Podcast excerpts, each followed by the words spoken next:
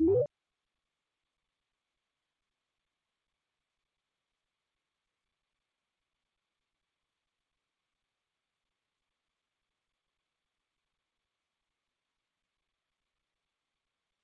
Evening prayer starts on page 400, I mean, excuse me, 22. And Psalm 65 tonight is on page 416. The Gentiles shall come to thy light, and kings to the brightness of thy rising. Let us humbly confess our sins unto Almighty God. Almighty and most merciful Father, we have erred and strayed from thy ways like lost sheep. We have followed too much the devices and desires of our own hearts we have offended against thy holy laws. We have left undone those things which we ought to have done, and we have done those things which we ought not to have done. And there is no health in us. Thou, O Lord, have mercy upon us, miserable offenders. Spare thou those, O God, who confess their faults. Restore thou those who are penitent, according to thy promises declared unto mankind, Christ Jesus our Lord. And grant, O most merciful Father, for his sake, that we may hereafter live a godly, righteous, and sober life to the glory of thy holy name. Amen. Grant, we beseech thee, merciful Lord, to thy faithful people pardon and peace, that they may be cleansed from all their sins and serve thee with a quiet mind, through Jesus Christ our Lord. Amen. Our Father, who art in heaven, hallowed be thy name. Thy kingdom come, thy will be done, on earth as it is in heaven. Give us this day our daily bread, and forgive us our trespasses, as we forgive those who trespass against us. And lead us not into temptation, but deliver us from evil. For thine is the kingdom, and the power, and the glory, for ever and ever. Amen. O Lord, open thou our lips and our mouth shall show forth thy praise. Glory be to the Father, and to the Son, and to the Holy Ghost. As it was in the beginning, is now, and ever shall be, world without end. Amen. Praise ye the Lord. The Lord's name be praised. Psalm 65 on page 416. Thou, O God, art praised in Zion, and unto thee shall the vow be performed in Jerusalem. Thou hast heardest the prayer, unto thee shall all flesh come.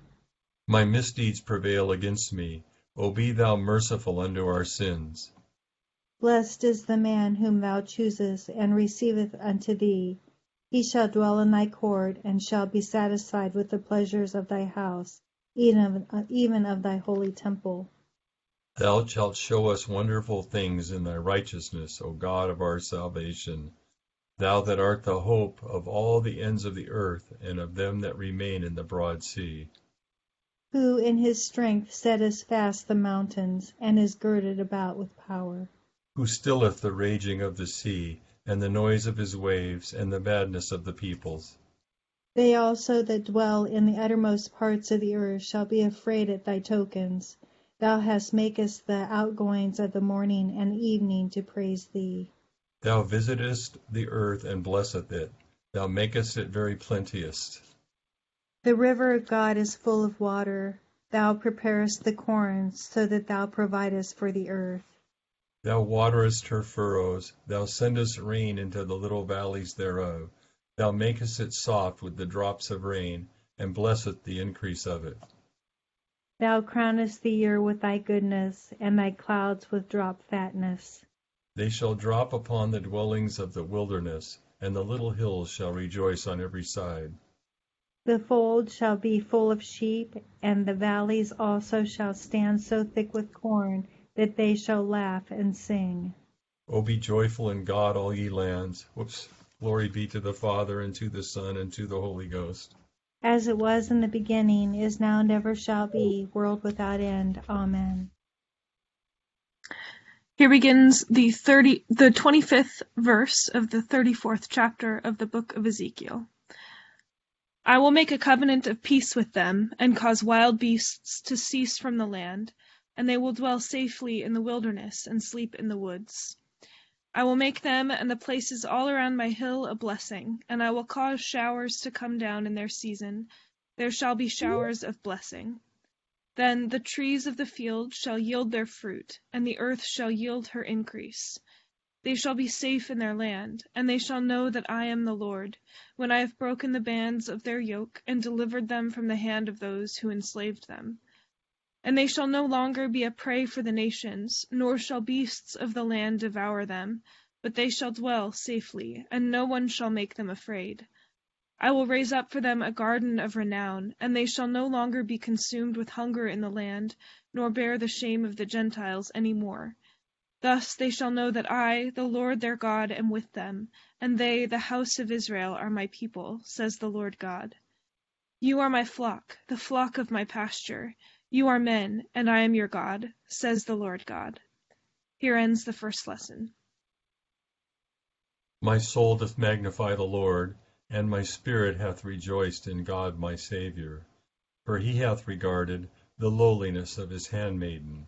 For behold, from henceforth all generations shall call me blessed. For he that is mighty hath magnified me, and holy is his name. And his mercy is on them that fear him throughout all generations. He hath showed strength with his arm, he hath scattered the proud in the imagination of their hearts. He hath put down the mighty from their seat, and hath exalted the humble and meek. He hath filled the hungry with good things, and the rich he hath sent empty away. He remembering his mercy hath hope his servant Israel, as he promised to our forefathers, Abraham and his seed forever.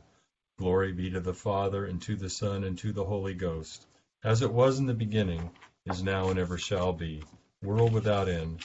Amen. Here begins the 41st verse of the sixth chapter of the Gospel of St. John. Then the Jews complained about him, because he said, I am the bread which came down from heaven. And they said, Is not this Jesus, the son of Joseph, whose father and mother we know? How is it then that he says, I have come down from heaven? Jesus therefore answered and said to them, Do not murmur among yourselves. No one can come to me unless the Father who sent me draws him, and I will raise him up at the last day. It is written in the prophets, and they shall all be taught by God. Therefore everyone who has heard and learned from the Father comes to me. Not that anyone has seen the Father, except he who is from God. He has seen the Father. Most assuredly I say to you, he who believes in me has everlasting life. I am the bread of life. Your fathers ate the manna in the wilderness and are dead.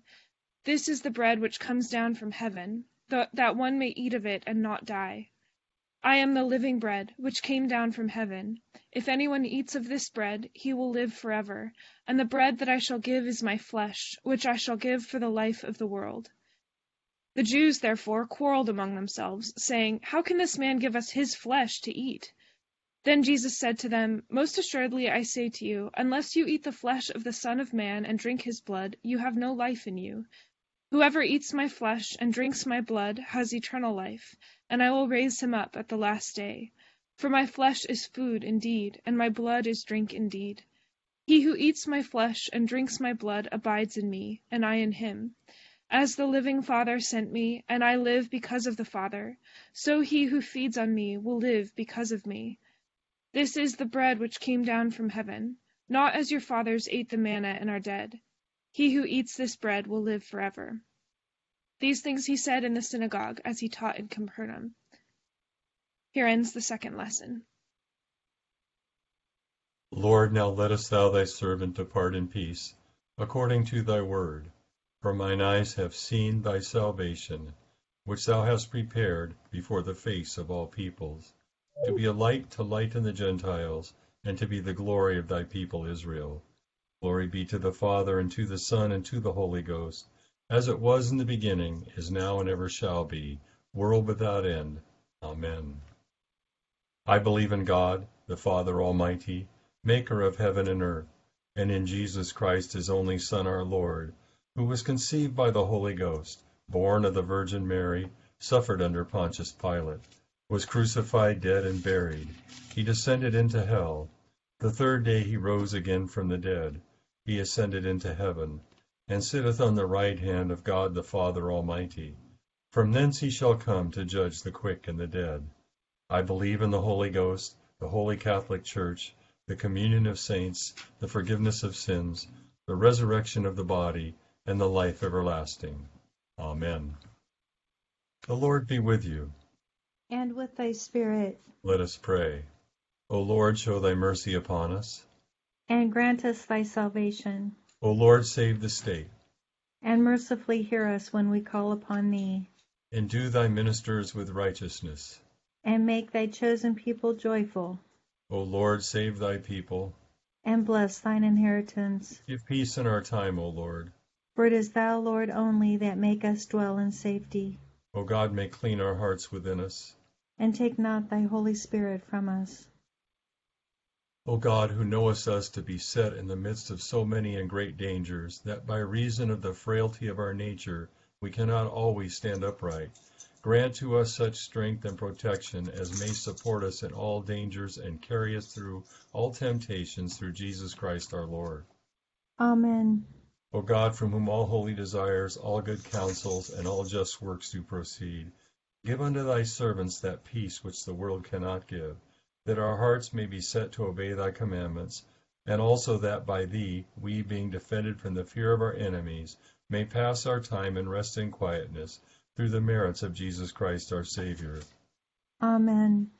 Lighten our darkness, we beseech thee, O Lord, and by thy great mercy defend us from all perils and dangers of this night, for the love of thy only Son, our Savior, Jesus Christ. Amen. Good evening, everyone good Monday evening. Sometimes I wonder, like, why I get the passages I get, but I guess maybe that's just um, how it works out. Uh, some of them sometimes seem a little bit tougher because there's some real theology involved in them.